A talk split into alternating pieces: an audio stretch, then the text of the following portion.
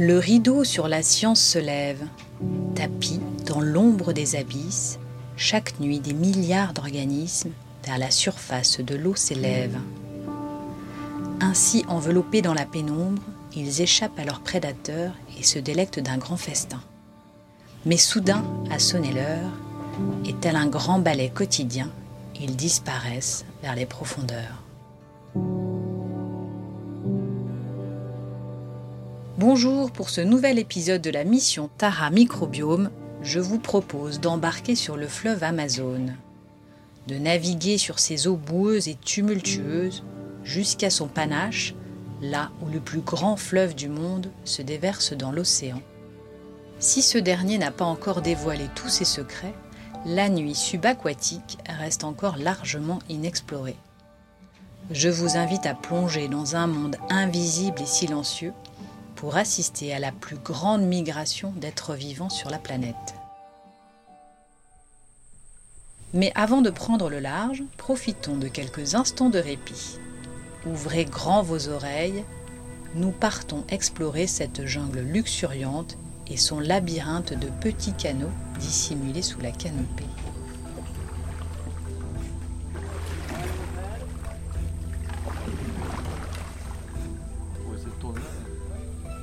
En avant alors Ici là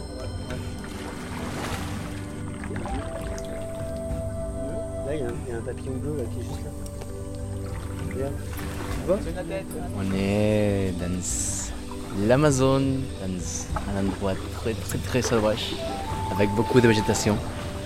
Et on est dans un rivière très petite alors on ne peut pas aller avec le moteur. On va à la palme et c'est très joli. C'est incroyable d'être ici, au milieu de cet endroit si sauvage et naturel.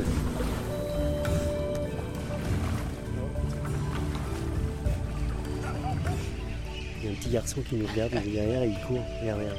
Il est parti se cacher à la fois.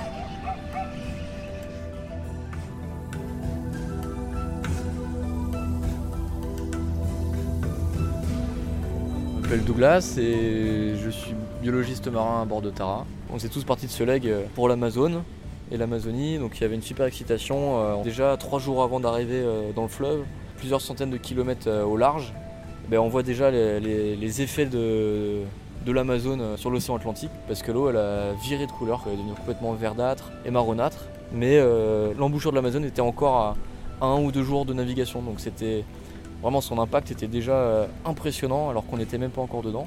Bah, ensuite, euh, l'entrée dans ce fleuve, euh, c'était l'immensité. L'embouchure est vraiment énorme, on voit pas les, deux rives euh, lorsqu'on rentre dedans.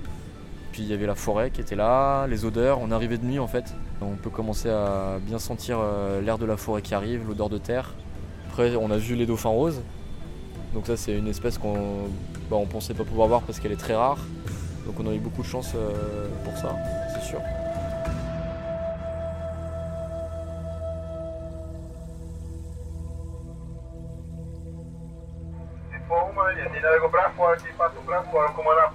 Pro navegando aí.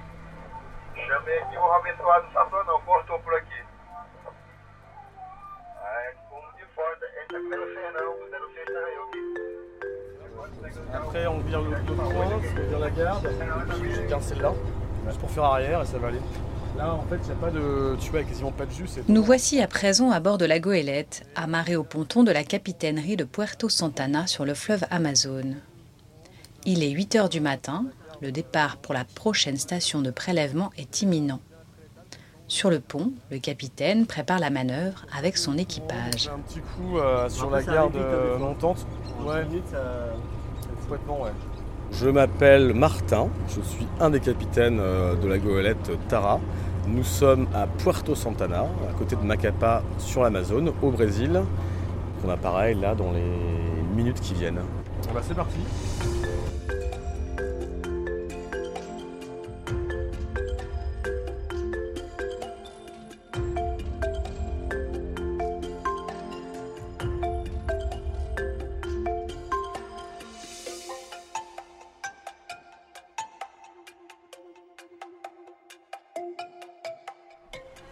Ce qui est intéressant avec la venue de Tara là, euh, en 2021, c'est que ça correspond à peu près à 20 ans, à, à trois mois près, euh, quand Tara s'appelait à l'époque Seamaster, qui était commandé euh, par Sir Peter Black.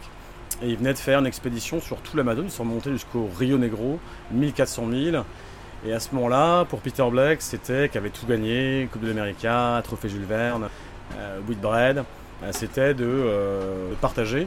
Et début des années 2000, le but c'était quand même euh, déjà la sensibilisation à l'écologie. Et il voulait vraiment en fait euh, faire des films et sensibiliser les gens au fait que la planète c'est important de protéger.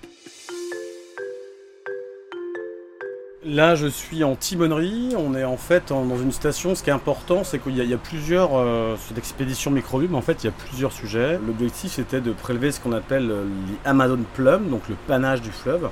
C'est un panache qui est assez énorme parce que l'Amazon, en fait, il, il a une contribution d'eau douce dans l'océan de quand même 18%, ce qui est énorme.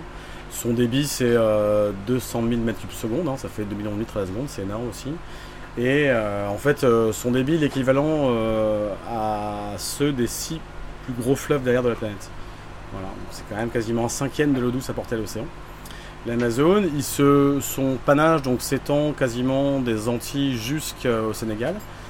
Il est un peu poussé par le courant euh, nord-Brésil et donc ce qui était intéressant, c'est d'étudier en fait qu'est-ce qui sort de ça, quelle est sa contribution. Ce qu'on fait en ce moment, c'est bien de finir la première euh, partie de la station. C'est-à-dire qu'on a prélevé de 11h à maintenant 18h30 local.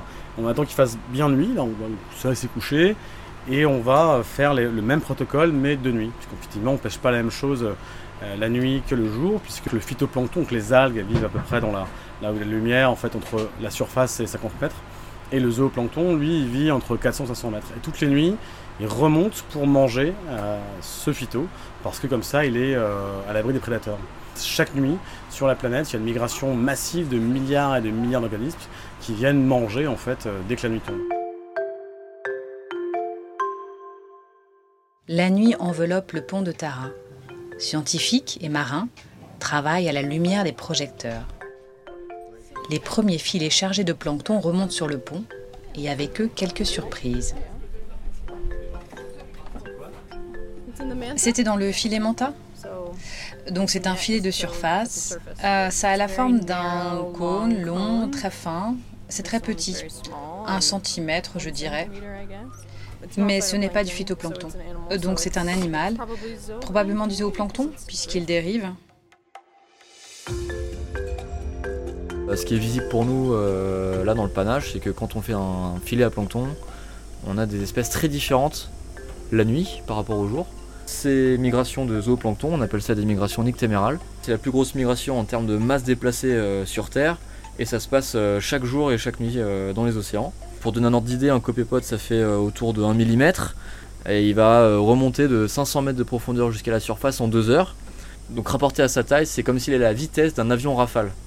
Et bien sûr, ça a des conséquences pour l'écosystème, puisque quand ce zooplancton il mange toutes ces cellules de phytoplancton en surface et qu'il redescend après avoir euh, fait son festin euh, pendant toute la nuit, au petit matin il redescend dans les profondeurs, bah, il va emmener avec lui toute cette biomasse. On considère que ça participe peut-être au tiers de l'export de carbone vers les profondeurs, donc c'est un chiffre qui est assez important.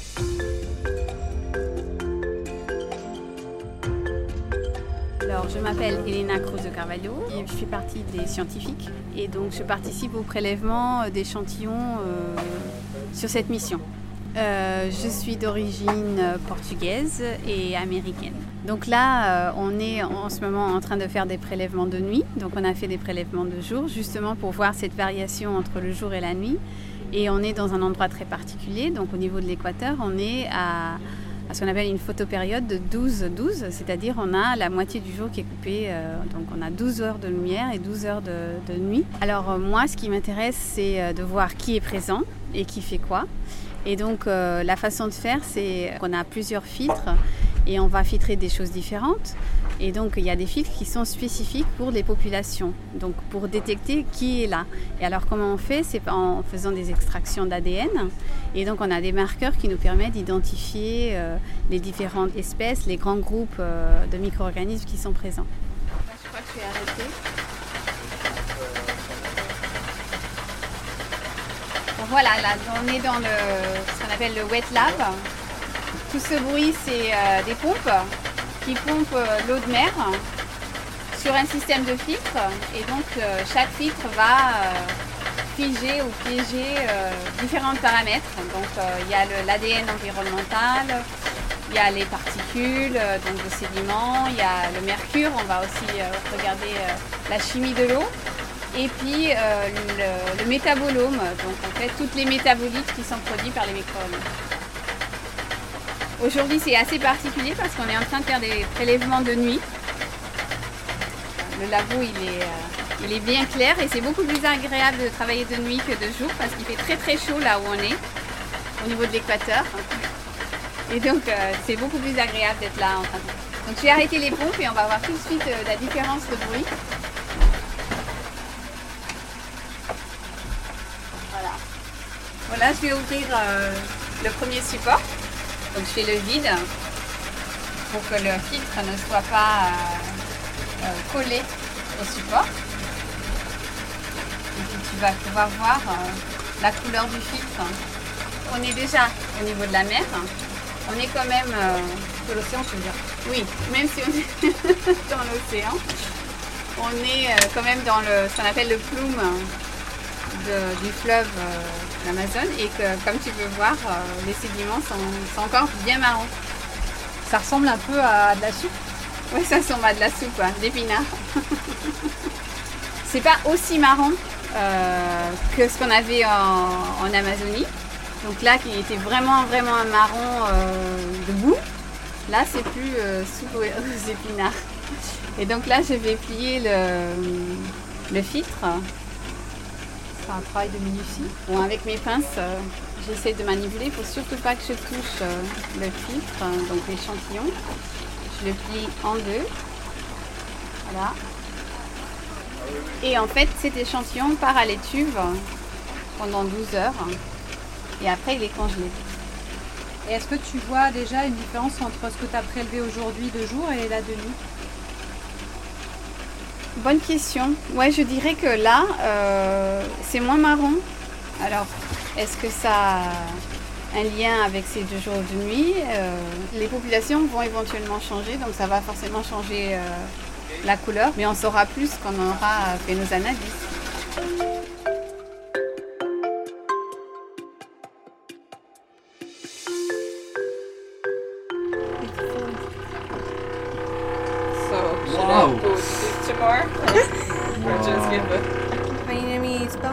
Je m'appelle Paola Hubert. Je suis d'origine argentine et je travaille au Brésil. Ici, dans le panache, je pense que nous sommes dans un bloom d'une espèce de phytoplancton.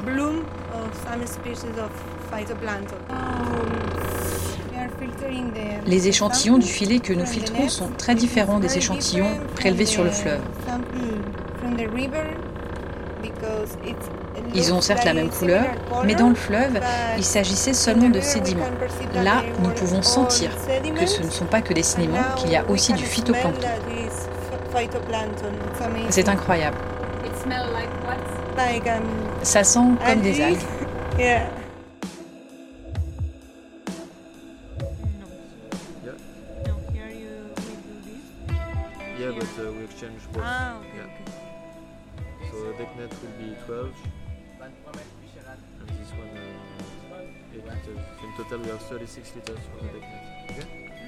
Euh, avant de venir échantillonner dans la plume, là, nous étions aussi euh, sur l'Amazone il y a quelques jours. L'Amazone est un fleuve extrêmement intéressant, euh, notamment pour le cycle du carbone, parce que quand l'Amazone coule sur la Terre, il est une source de carbone pour l'atmosphère. L'Amazone est tellement turbide que la photosynthèse est très limitée, il y a très peu de phytoplancton finalement, c'est pour ça que il y a beaucoup de dégradation bactérienne et, que, l'Amazone rejette du CO2. Mais quand l'Amazone va se jeter dans l'océan et se diluer, euh, bah, le fleuve va fertiliser euh, la côte et permettre un gros développement de phytoplancton. Et ce processus-là va conduire à, un énorme puits de carbone de l'atmosphère vers l'océan. Et on a un instrument qui mesure euh, par exemple la pression partielle en, CO2 dans l'eau en cours de navigation. Et on a pu s'apercevoir qu'autour de Macapa, par exemple, on était à 3000 euh, parties par million de CO2. Et alors que quand on est sorti euh, de, de l'Amazone et du Panache, on est descendu à des valeurs très basses, jusqu'à 50, 70 parties par million, alors que la valeur de l'atmosphère se situe autour de 400 par exemple. Et donc on a vraiment un changement d'envergure là-dessus. Et ce changement, il a de, forts effets au niveau euh, régional ou global sur, euh, sur le cycle du carbone. Pour étudier euh, bah, sénigration nictémérale, pour étudier tous ces cycles différents entre la nuit et le jour, bah, tout le monde à bord, là, les, 14 personnes à bord du bateau, bah, on doit tous un peu maltraiter nos, rythmes, nos propres rythmes à nous. Parce qu'il y a des quarts, parce que du coup on fait des, filtrations, on déploie des instruments la nuit. Et euh, bah, ça nous oblige aussi à, nous adapter à, cette manière de travailler qui est, très différente de, nos cycles naturels.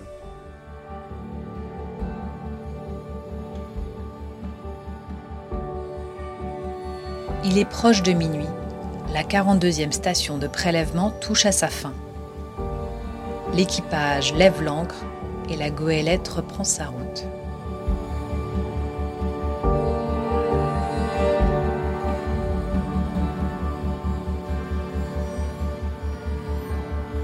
J'espère que cette découverte de l'Amazone vous a plu. Merci à tout l'équipage. Je vous souhaite une très bonne journée. À bientôt sur les ondes Tara Océan.